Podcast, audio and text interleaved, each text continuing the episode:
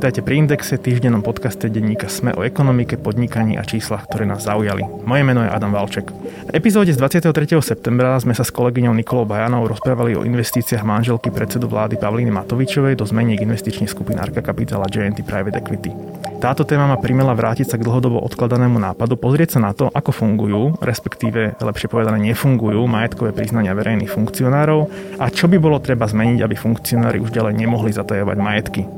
Igor Matovič totiž využíva už 10 ročia populárny argument, aby sa vyhol vysvetleniu rodinných investícií. Jednoducho tvrdí, že investície do Arka Capital a nie sú jeho, ale sú to investície jeho manželky a preto nemusí nikomu nič vysvetľovať. Nerozumiem, prečo by som sa mal k tomu vyjadrovať. Či ako premiér, alebo ako kebyže nepremiér, alebo ako opozičný poslanec, alebo radový občan Slovenskej republiky.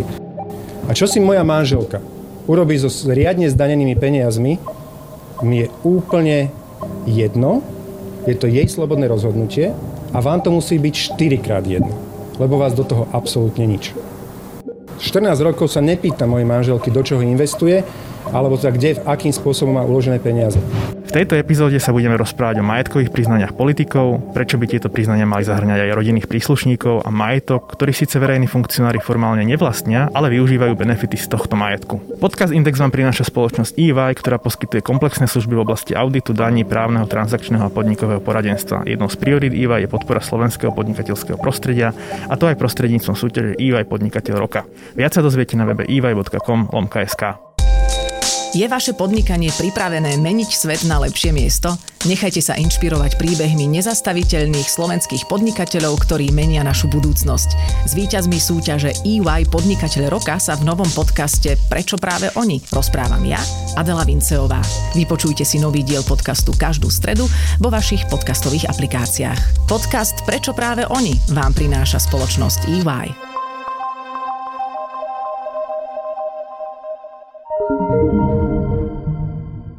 Pravdepodobne najznámejšími politikmi, ktorí tajili svoj skutočný majetok, boli v histórii krajiny Vladimír Mečiar a Jan Slota. Mečiar dodnes býva vo výle v Trenčanských tepliciach, na ktorú si nemohol legálne zarobiť a ktorej kúpu prefinancovala jeho manželka z neznámych zdrojov. Slota bol iný prípad. Nevyužíval majetok písaný na rodinu, ale na prostredníkov. Drahé autá, lietadlo či vila v Chorvátsku, ktorú nevlastnil, ale pravdepodobne bezplatne mu tento majetok požičali rôzne tretie osoby. Preto ich nikdy nemusel priznať v oficiálnych majetkových priznaniach a verejnosť nikdy nemala príležitosť odhaliť, či sa Slota ako politik dostal do konfliktu záujmov, napríklad tak, že by uprednostil záujem ľudí, ktorí mu tieto majetky prepožičiavali. Existujú pritom indície, že v skutočnosti mohlo ísť o vydržiavanie alebo tzv. prikrmovanie, možno rovno korupciu. Prikrmovanie je jav, kedy niekto dlhodobo poskytuje verejným funkcionárom benefity, nie nevyhnutne peniaze, aby si tak vytvoril s funkcionárom pozitívny a dôverný vzťah, ktorý môže neskôr využiť vo svoj prospech. Indíciou, že to tak mohlo byť aj v prípade slotu, je napríklad leasing lietadla, na ktorom lietal. Bolo zaplatené z peňazí, ktoré garážová firma Interblue Group získala na úkor Slovenska predajom emisných povoleniek v roku 2008. To, že Slota bol otcom myšlienky celého emisného kšeftu, na ktorom Slovensko prerobilo pri najmenšom 47 miliónov eur, dokazuje známa nahrávka z kancelárie niekdejšieho generálneho prokurátora Dobroslava Trnku, kde sa Trnka rozpráva s vtedajším ministrom financií Janom Počiatkom zo Smeru.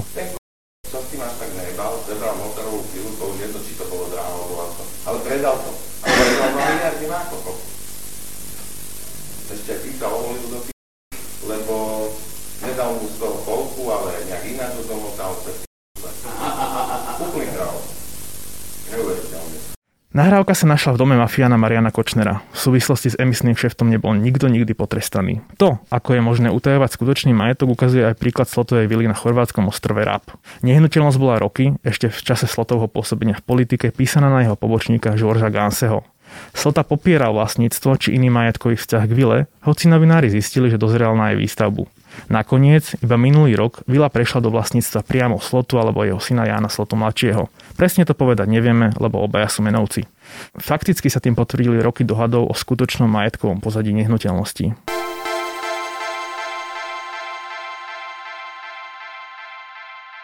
Slota nie je jediný príklad pochybného zatajovania majetku a nefunkčnosti majetkových priznaní. Ďalší z nedávnej minulosti je Monika Jankovská, bývalá štátna tajomníčka ministerstva spravodlivosti a sudkynia, toho času vo väzbe pre podozrenie z korupcie.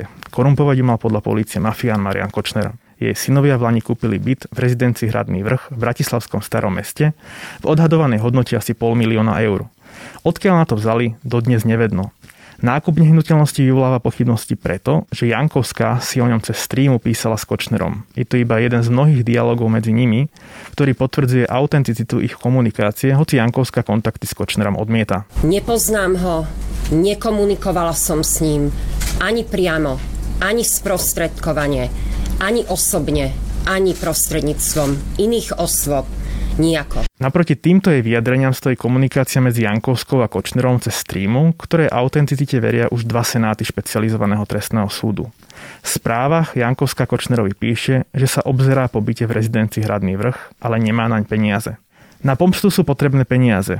Ver mi, ja ti ich dám, ty si kúpiš byt a ja ti platím ostatné, napísal Kočner Jankovskej. Tieto pasáže sú pre dnešnú epizódu podcastu dôležité, pretože je z nich evidentné, že byť si vyberala Jankovská, nie jej synovia, hoci v skutočnosti sú vlastníkmi nehnuteľnosti práve jej synovia. Jankovská má navyše v katastri zapísané právo do životného užívania nehnuteľnosti. Napriek tomu by nikdy nemusela priznať v majetkovom priznaní, lebo nie je jeho vlastníčka.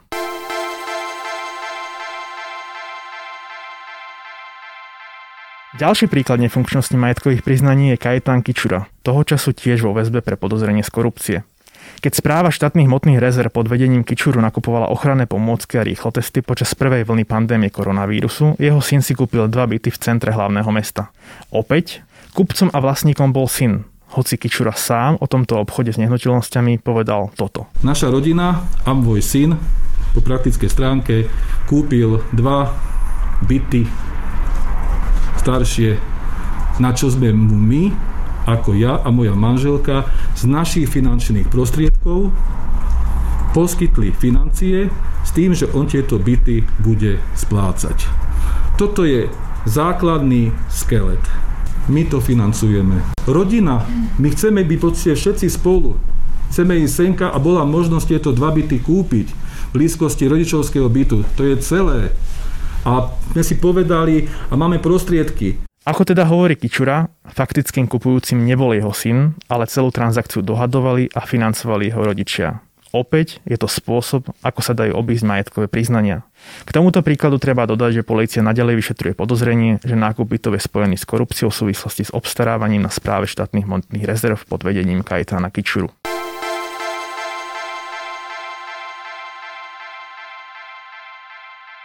Nakoniec tu máme Igora Matoviča, ktorý je formálne najchudobnejším politikom. Ešte v roku 2007, pred vstupom do politiky si s manželkou Pavlínou rozdelili bezpodielové spoluvlastníctvo manželov a v rámci neho previedol na manželku aj podiel o vydavateľstve Region Press. Všetko, čo mám, bude patriť odtedy mojej manželke a vtedy iba jednej cére, Rebeke, medzičasom je aj druhá. Odtedy sa nestarám do toho, kde moja manželka má uloženie peniaze. To, že išlo iba o formalitu a Matovič nikdy nestratil kontrolu nad spoločným majetkom, dokazuje nahrávka, ktorú sám Matovič zverejnil v roku 2014. Ide o známy záznam rozhovoru Matoviča s tedajším prezidentským kandidátom Radoslavom Procházkom o inzercii v periodikách, ktoré vydáva Region Press. Záleží, jak, jak by si to chcel platiť, lebo vtedy mi Rado Glozne, ten konateľ hovoril, že tá baba, čo bola od teba, alebo že tak hovorila, že, že vie to platiť, takže nie akože časť oficiálne, časť neoficiálne ty musíš povedať, že koľko, jak to chceš, nám to je. Aj v tomto prípade je pre dnešnú epizódu kľúčové, ako sa Matovič vyjadruje o firme Region Press v roku 2014, teda 7 rokov potom, čo firmu akože previedol na manželku. Na nahrávkach je zrejme, že hovorí, že konateľ Region Pressu ho informoval o rokovaniach s Procházkom, hoci Matovič v tom čase už nebol spoločníkom firmy. Hovorí, že nám je to jedno, aké platobné podmienky sa nakoniec dohodnú, čo opäť ukazuje, že Matovič vníval naďalej firmu ako svoju vlastnú, respektíve rodinnú. Nahrávka teda dokazuje, že faktickú kontrolu nad vydavateľstvom mal naďalej Matovič, hoci nebol formálnym majiteľom firmy. Opäť, aj toto je jeden zo spôsobov, ako obísť majetkové priznania, pretože ak niečo verejný funkcionár nevlastní, iba to fakticky kontroluje a má z toho faktický úžitok, v majetkovom priznaní to uvádzať nemusí. Pomôcť by mohlo napríklad to, ak by sa majetkové priznania postavili na koncepte tzv. konečného užívateľa výhod. Dnes tento koncept využívajú banky, ale tiež napríklad verejný register partnerov verejného sektora, kde musia svojich skutočných vlastníkov odhaliť firmy obchodujúce so štátom. O tom, ako upraviť majetkové priznania funkcionárov, aby nebolo možné majetky schovávať cez známych alebo rodinu, sa budem rozprávať s Andrejom Leontievom, partnerom advokátskej kancelárie Taylor Racing, ktorý je spoluautorom zákona o registri partnerov verejného sektora. My sme počuli Igora Matoviča, ktorý nám hovorí, že vlastne nič nás nie do podnikania jeho manželky. A na úvod treba povedať, že ja sa dosť často stretávam s tým argumentom a nielen vo vzťahu k Igorovi Matovičovi, ale k iným verejným funkcionárom, že vlastne prečo by verejnosť a novinárov malo zaujímať, v akých oblastiach podnikajú rodiny príslušníci verejných funkcionárov. Prečo by nás to podľa vás malo zaujímať? Ja si myslím, že je to základ niečoho, čomu hovoríme spoločenská zmluva, kde občania odovzdajú e, e, moc nejakým svojim zástupcom. Súčasť tohoto konceptu je založený na e, zodpovednosti tých, ktorým tá moc bola odovzdaná a ako môžeme kontrolovať a vyvodzovať zodpovednosť e, voči tým, ktorým sme moc odovzdali, no len tak, že bude transparentné, ako sa správali počas toho výkonu tej verejnej moci. A keď sa bavíme o majetkových priznaniach, tak nás zaujíma hlavne aspekt, či počas výkonu tej verejnej funkcie vykonávali nejakú nelegálnu činnosť, to znamená, či je tam podozrenie z korupcie, obohatili sa z iných zdrojov ako z tých príjmov, ktoré za tú funkciu majú. Ale druhá otázka je, či nekonali v konflikte záujmov, keď vykonávali túto verejnú funkciu. A ten konflikt záujmov vieme odhaliť len tak, že vieme, v čom sú oni osobne zainteresovaní, v akom podnikaní, v akom odvetví, v akom priemyselnom odvetví, čo je vec, kde oni majú nejaký osobný záujem v tom. Vtedy sa dá vychádzať z toho, že môžu byť v konflikte záujmov, keď o tej oblasti rozhodujú. Čiže dajme si nejaký príklad. Ak by minister zdravotníctva mal obchodný podiel v spoločnosti, ktorá dodáva lieky, tak by sme a priori asi museli skúmať, či nemá konflikt záujmov, keď rozhoduje o nejakej liekovej politike. Bez ohľadu na to, či je tam konateľ, bez ohľadu na to, že či ten obchodný podiel len drží a tvári sa, že sa nezaujíma o o podnikanie tej spoločnosti. Vy, keď počujete politikov, a teraz nielen Igora Matoviča, to vysvetlenie ponúkali mnohí v minulosti, že sa nerozprávajú so svojimi partnermi alebo stríkami, mali sme tu tietu Anku, o podnikaní tých spoločností. Je to dôveryhodné podľa vás? Ja sa priznam, keď sme pripravovali novelu zákona o registri partnerov verejného sektora, tak e, sme chceli upraviť definíciu konečného užívateľa výhod tak, že v časti, kde dnes sa hovorí, že sa za konečné užívateľa výhod považujú osoby, ktoré samostatne nesplňajú e, to percentuálne kritérium vlastníctva na nejakej spoločnosti, ale konajú v zhode alebo konajú nejakým spoločným postupom, tak v tejto časti sme chceli zaviesť ako keby fikciu alebo vyvratiteľnú domnienku, že rodinní príslušníci, keď sú spoločníci, vždy konajú v zhode, iba že sa ukáže opak. Alebo dlhoroční spoločníci v jednej firme, keď sú aj v inej firme v tej istej konštelácii, zase sa koordinujú pri výkone tých svojich hlasovacích práv alebo pri ako keby správaní sa ako spoločníkov alebo akcionárov.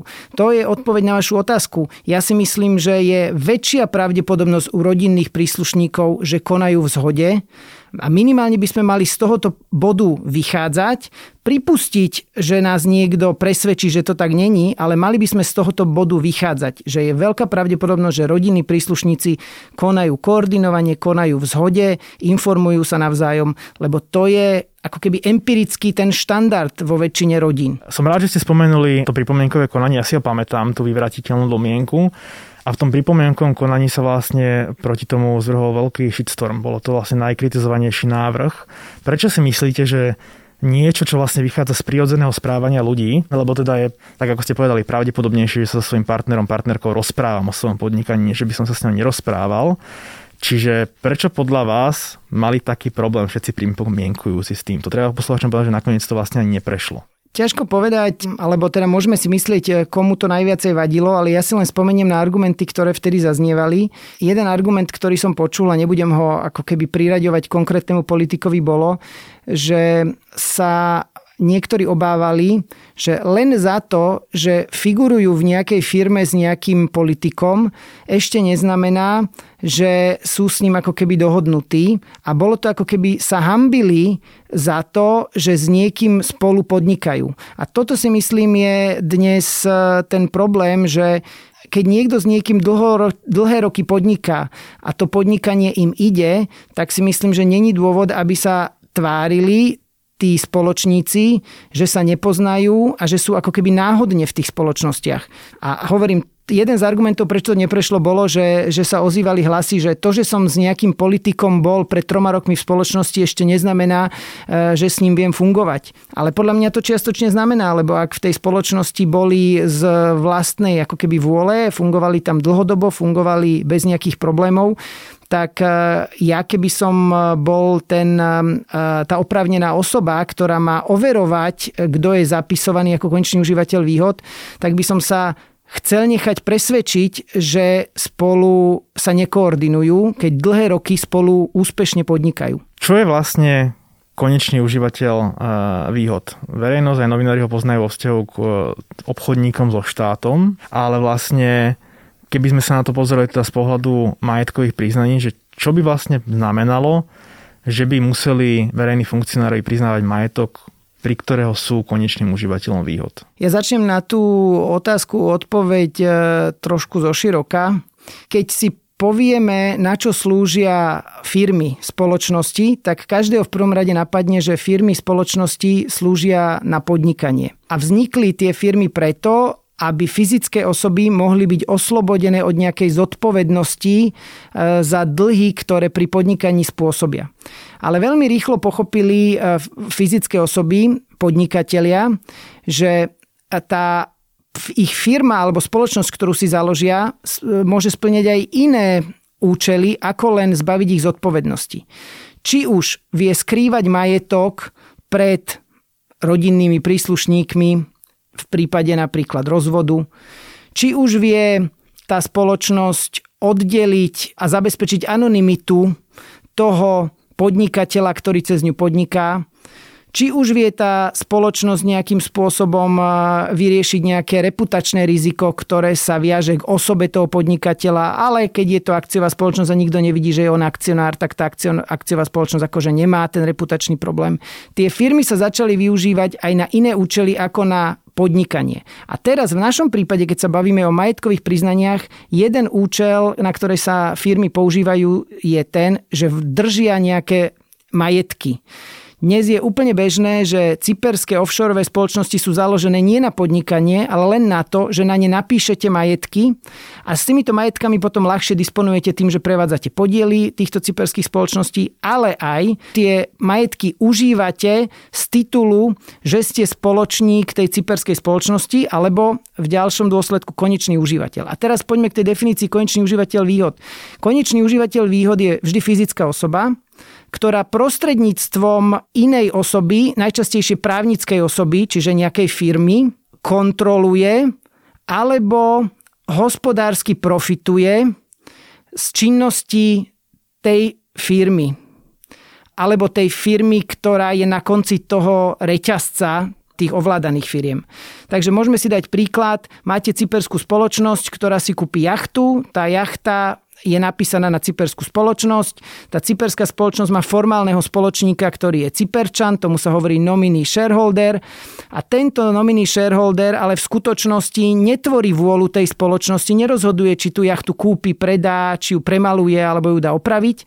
O tomto všetkom rozhoduje osoba, ktorá na základe nejakého dokumentu je oprávnená dávať pokyny tomuto nastrčenému cyperskému spoločníkovi. A táto osoba je ten konečný užívateľ výhod. To znamená fyzická osoba, ktorá prostredníctvom inej osoby kontroluje ten majetok, ktorý je v tej cyperskej spoločnosti, v tomto prípade tú jachtu. Keď si to premietneme na tie príklady, ktoré tu zazneli, spoločnosť eviduje konečného užívateľa výhod, aj mnoho našich posluchačov je podnikateľov a museli napríklad do obchodného registra sa hlásiť ako konečný užívateľa výhod. Ale pokiaľ si to predstavíme abstraktnejšie a ideme do vlastne konkrétnych majetkových druhov, čo by to vlastne znamenalo? Príklad Zoberme si napríklad teda pani Jankovskú, ktorá zjavne, ona ako fyzická osoba mala záujem nejaký byt, ale nakoniec ho kúpili jej synovia a ona tam má právo do životného užívania. Áno, pri definícii konečného užívateľa výhod vy tú kontrolu alebo ten hospodársky prospech môžete vykonávať rôznymi spôsobmi. Jeden druh výkonu kontroly je, že ste spoločník a berete podiel na zisku. Ale iný druh kontroly je napríklad ten, že viete dávať pokyny niekomu, aby s tým majetkom nakladal tak, ako vy chcete, aby s ním nakladal. A úplne iný druh, ako keby kontroly a brania hospodárskeho prospechu je ten, že vy vec, ktorá patrí spoločnosti alebo, alebo patrí niekomu inému, užívate ako keby ste boli vlastníkom.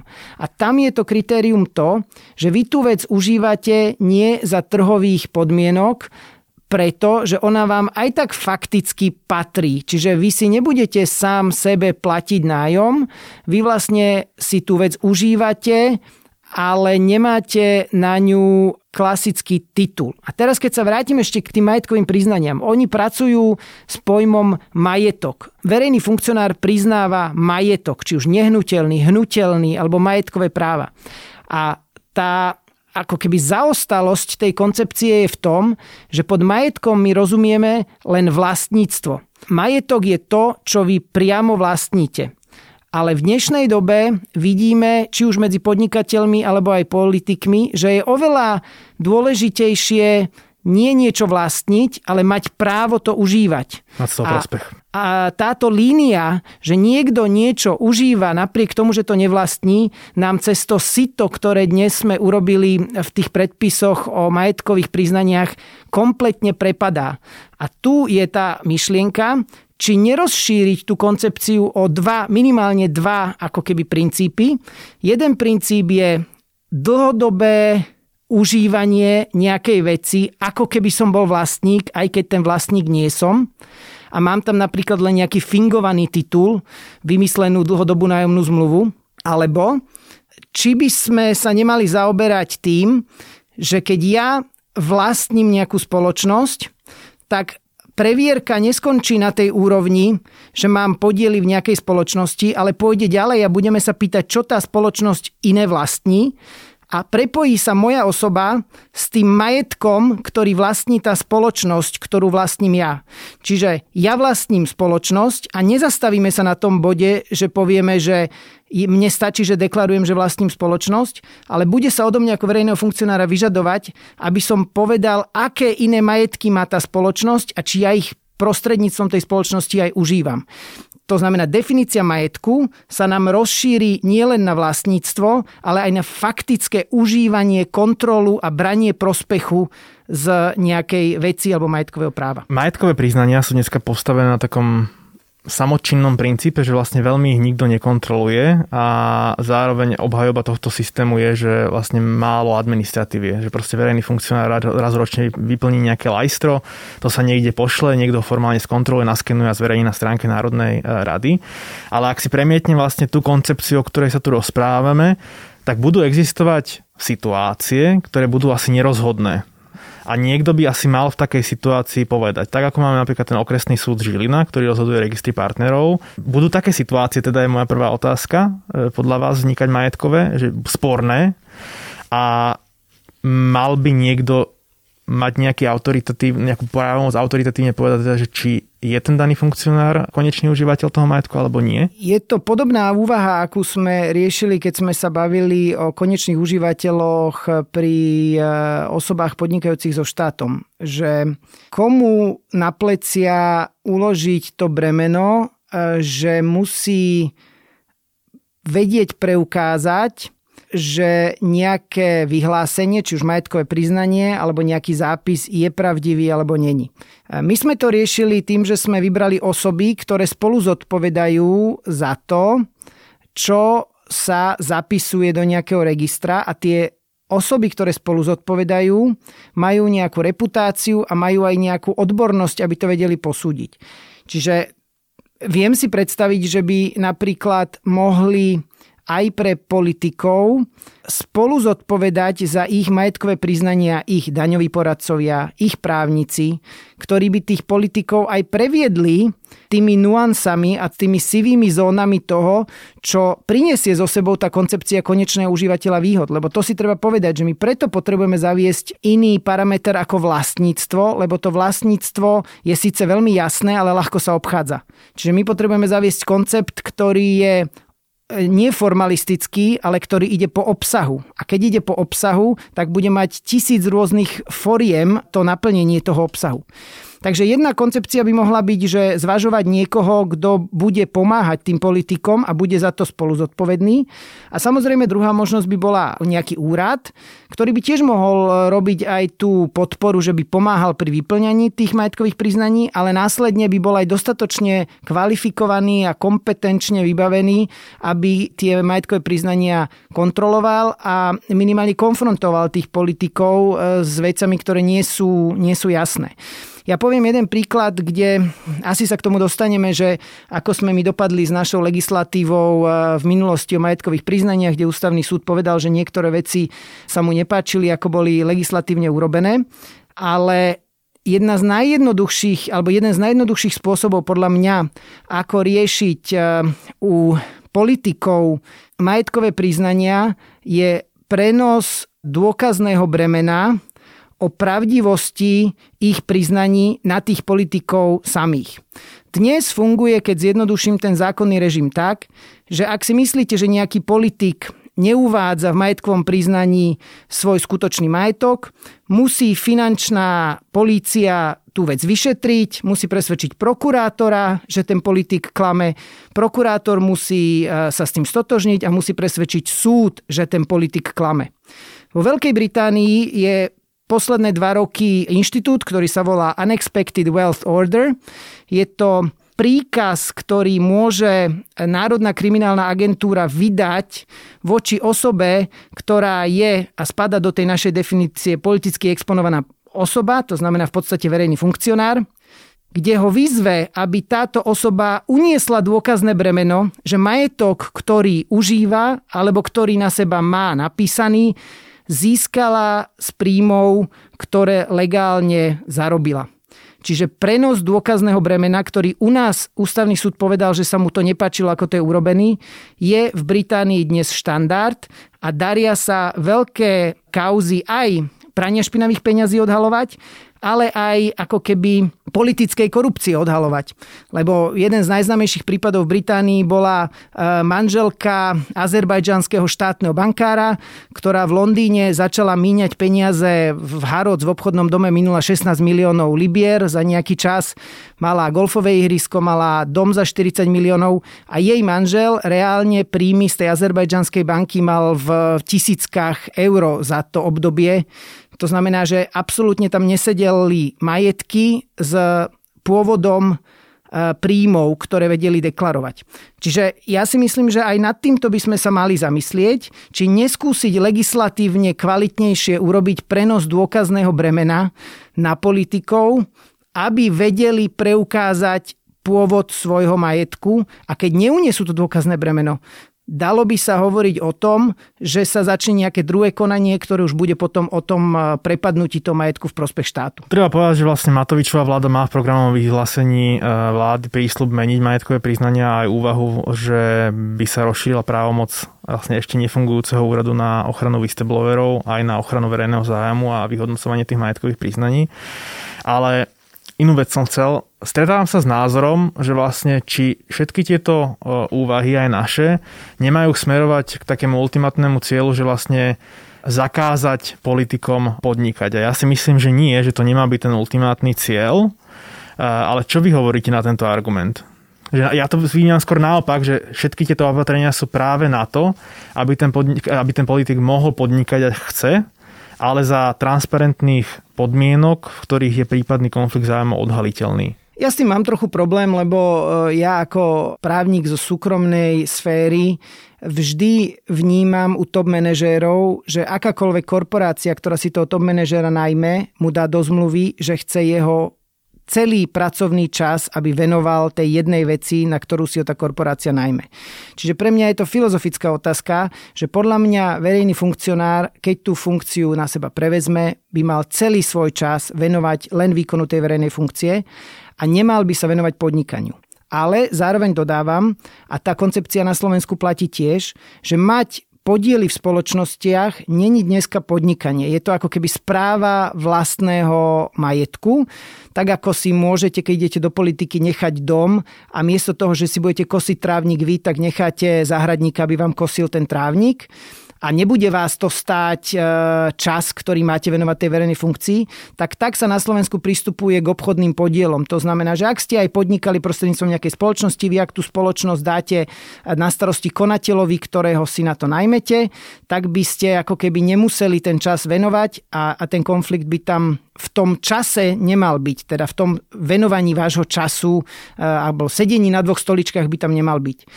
Ale ešte raz e, myslím si, že ja by som sa nebal tej koncepcii, aby sa skutočne rozlišovalo medzi to správou toho majetku a podnikaním, ale dostávame sa do tej sivej zóny, že to nutkanie e, je veľmi silné že keď sa vy o niečom dozviete ako verejný funkcionár a týka sa to práve tej oblasti, v ktorej vaša firma, kde máte podiely, podniká, že nejakým spôsobom eh, to echo tam pustíte alebo nejakým spôsobom podvedome budete tú politiku štátu eh, smerovať tam, aby sa tej vašej firme darilo, aj keď nerobíte ten každodenný manažment. Pekný príklad je český premiér pán Babiš, kde prebieha veľmi živá diskusia v Čechách o tom, že či bez ohľadu na to, či on zasahuje alebo nezasahuje, alebo je konečný užívateľ výhod, alebo je to jeho žena, alebo jeho deti v tom agroferte, či on skutočne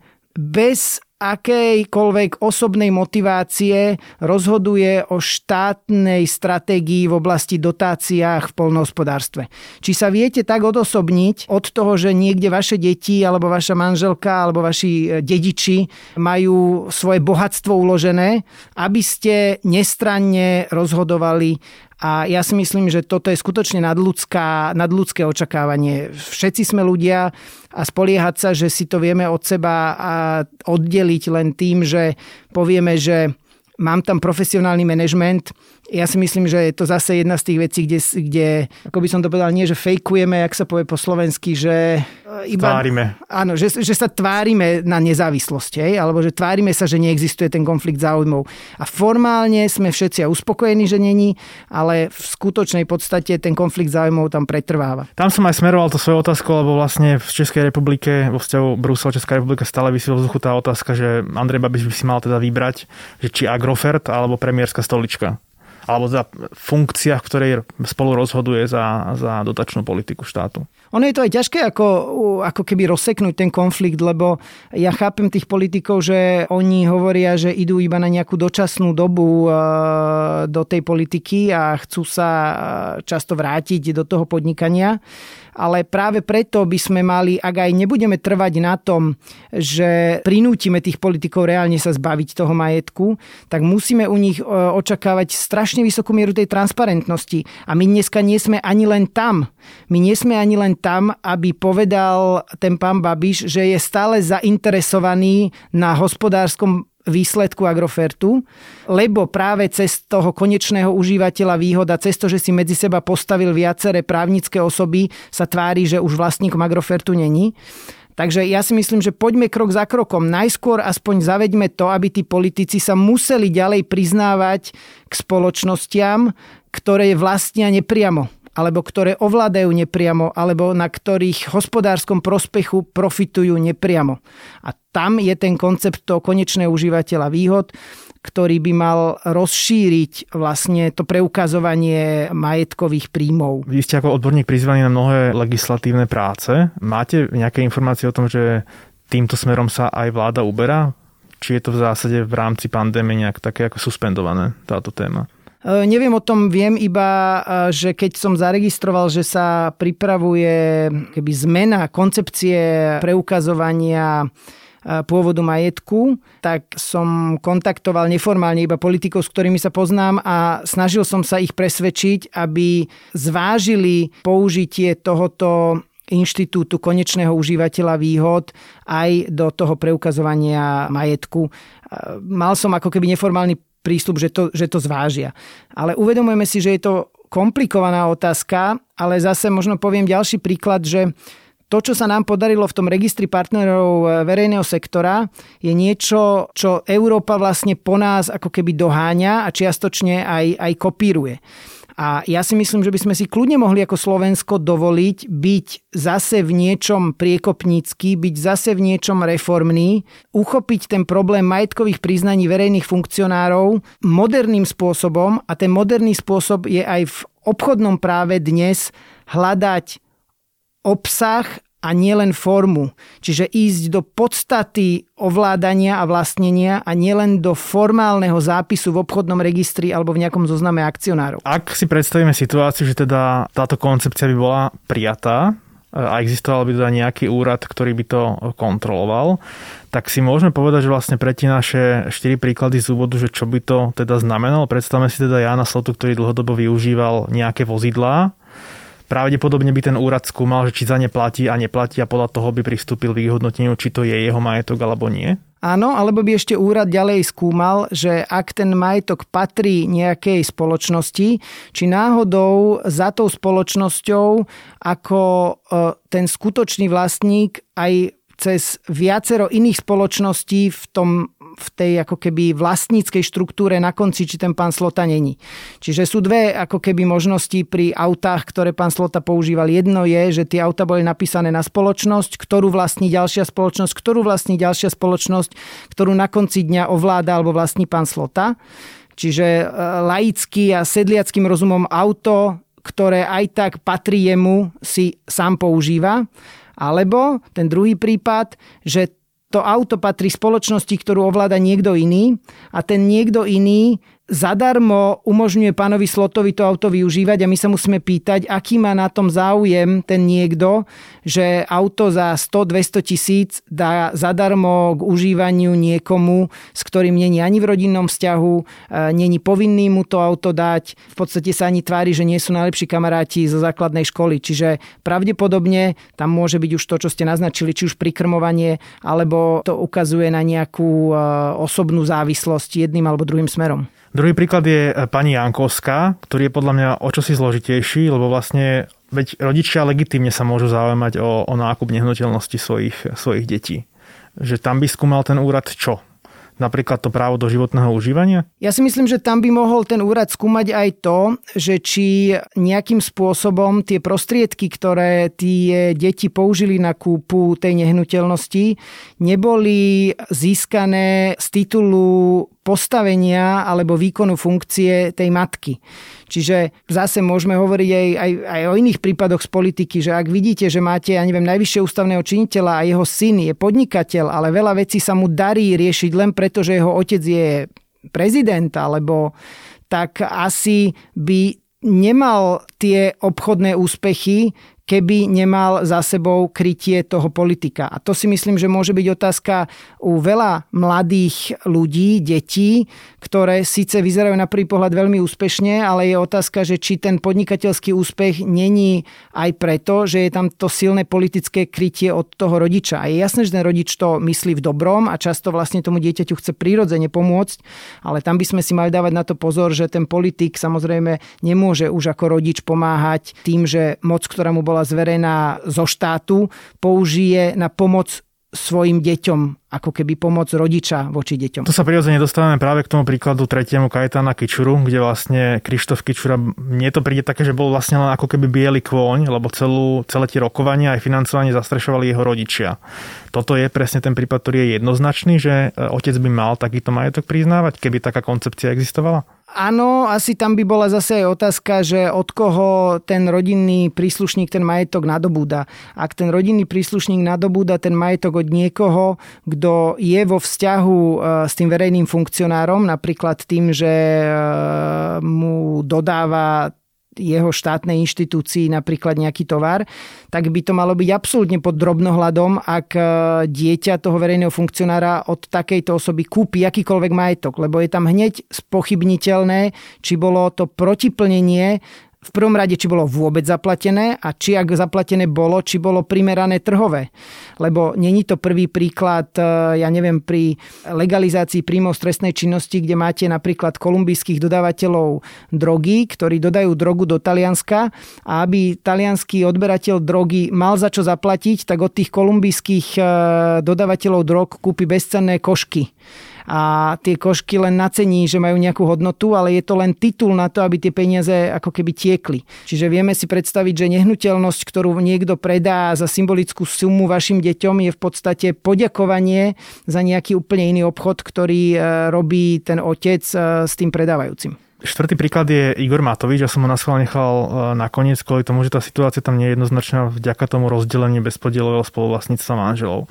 Tu treba vlastne povedať, že zákon o majetkových priznaniach verejných funkcionárov nevyžaduje od politikov, aby priznávali majetky, ktoré boli rozdelené po bsm ale napríklad sudcovia ich priznávať e, musia, čiže je tu nejaká nejednotnosť to právo sa na to, alebo tá, tie AML procedúry, procedúry na ochranu pred praním špinavých peniazí sa ako pozerajú na, na majetok, ktorý bol predmetom BSM a už nie je. Ale naďalej tí partnery žijú spolu. Na účely určenia konečného užívateľa výhod sa pozerá primárne na osobu, ktorá tie peniaze ako keby získa a to, že dovolí e, manželovi sa podielať na tých výnosoch tým svojim životným štandardom, to sa v zásade nepovažuje, že ten partner je automaticky spolu konečný užívateľ výhod. Čiže poviem príklad, ak máte manžela, ktorý je spoločník v spoločnosti, dostane milión eur e, dividendy, to, že si žena za to potom kúpi kabelku a norkový kožuch alebo Porsche Cayenne neznamená, že ona je tiež konečný užívateľ výhod z tej firmy, z ktorej tie dividendy prišli. Ale pri BSM politikov je jedna podľa mňa dôležitá vec, že je dôležité podľa mňa pozerať na to, či to bsm je rozdelené z dôvodu toho, že každý z tých manželov mal nejakú svoju aktivitu predtým, než do toho manželstva vstúpili, prípadne ak nejakú aktivitu jeden z tých manželov sám v tom manželstve rozvíjal. To znamená, že to bsm je prirodzene rozdelené, lebo každý má svoje aktivity. Slovenský právny poriadok umožňuje to, že sa to bsm rozdelí aj po nejakom čase a v rámci rozdelenia BSM sa presunú tie aktíva jedného na druhého. A to sa trošku obávam, že je tento príklad, že tie aktivity, ktoré dnes sú všetky formálne pod manželkou pána premiéra, neboli vždy aktivity jeho manželky, ale boli až formálne na ňu prenesené a to samozrejme vyvoláva pochybnosti, či sa tá osoba, ktorá formálne ten majetok preniesla, aj vzdala tej kontroly. Lebo opäť, keď e, sa snažíme pomenovať veci skutočným menom, ak funguje nejaká rodina, funguje nejaký partnerský vzťah, je podľa mňa nepredstaviteľné, aby jeden z partnerov sa vôbec ako keby nezaujímal o rodinné financie, keď to tak nazvem. A to je jedno, či je to rodina ako keby s nízkym príjmom, stredným príjmom alebo, alebo vysokým príjmom. Čiže ak to chápem správne, pri tom BSM by nás, nás nemá zaujímať ten prospech, ale to, že či ten druhý partner má nejaký prvok spolurozhodovania o správe toho majetku, ktorý je na toho druhého partnera. Áno, ten prospech sám o sebe podľa mňa nestačí, lebo je to úplne bežné, že ak jedna osoba ten prospech vygeneruje, tak dovolí tomu svojmu partnerovi sa na ňom podielať. Dôležitejšie je, či sa tí partnery o ten uh, majetok, ktorý dnes v BSM patril len jednému, spolu pričinili, alebo či ho spolu niekedy riadili a či tento, toto rozdelenie je ako keby formálne. A toto si myslím, že je samozrejme veľmi ťažké uh, a musí sa to skúmať v každom jednotlivom prípade osobitne, ale, ale um, myslím si, že to by mohlo byť to deliace kritérium. O téme majetkových priznaní som sa rozprával s advokátom Andriom Leontievom z advokátskej kancelárie Taylor Wessing. Tejto téme sa určite budeme venovať e, aj v budúcnosti. Podkaz Index vám prináša spoločnosť EY, ktorá poskytuje komplexné služby v oblasti auditu, daní, právneho, transakčného a podnikového poradenstva. Jednou z priorít EY je podpora slovenského podnikateľského prostredia a to aj prostredníctvom súťaže EY Podnikateľ roka. Viac sa dozviete na webe ey.com.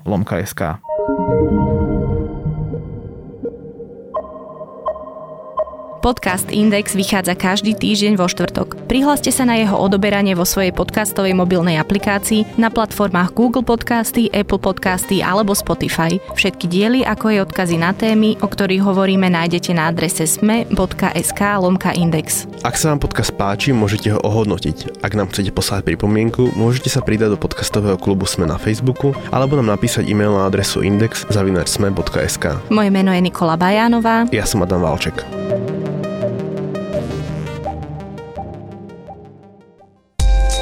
Príbehy pre tých, ktorí menia svet. Vypočujte si podcast Prečo práve oni od spoločnosti EY.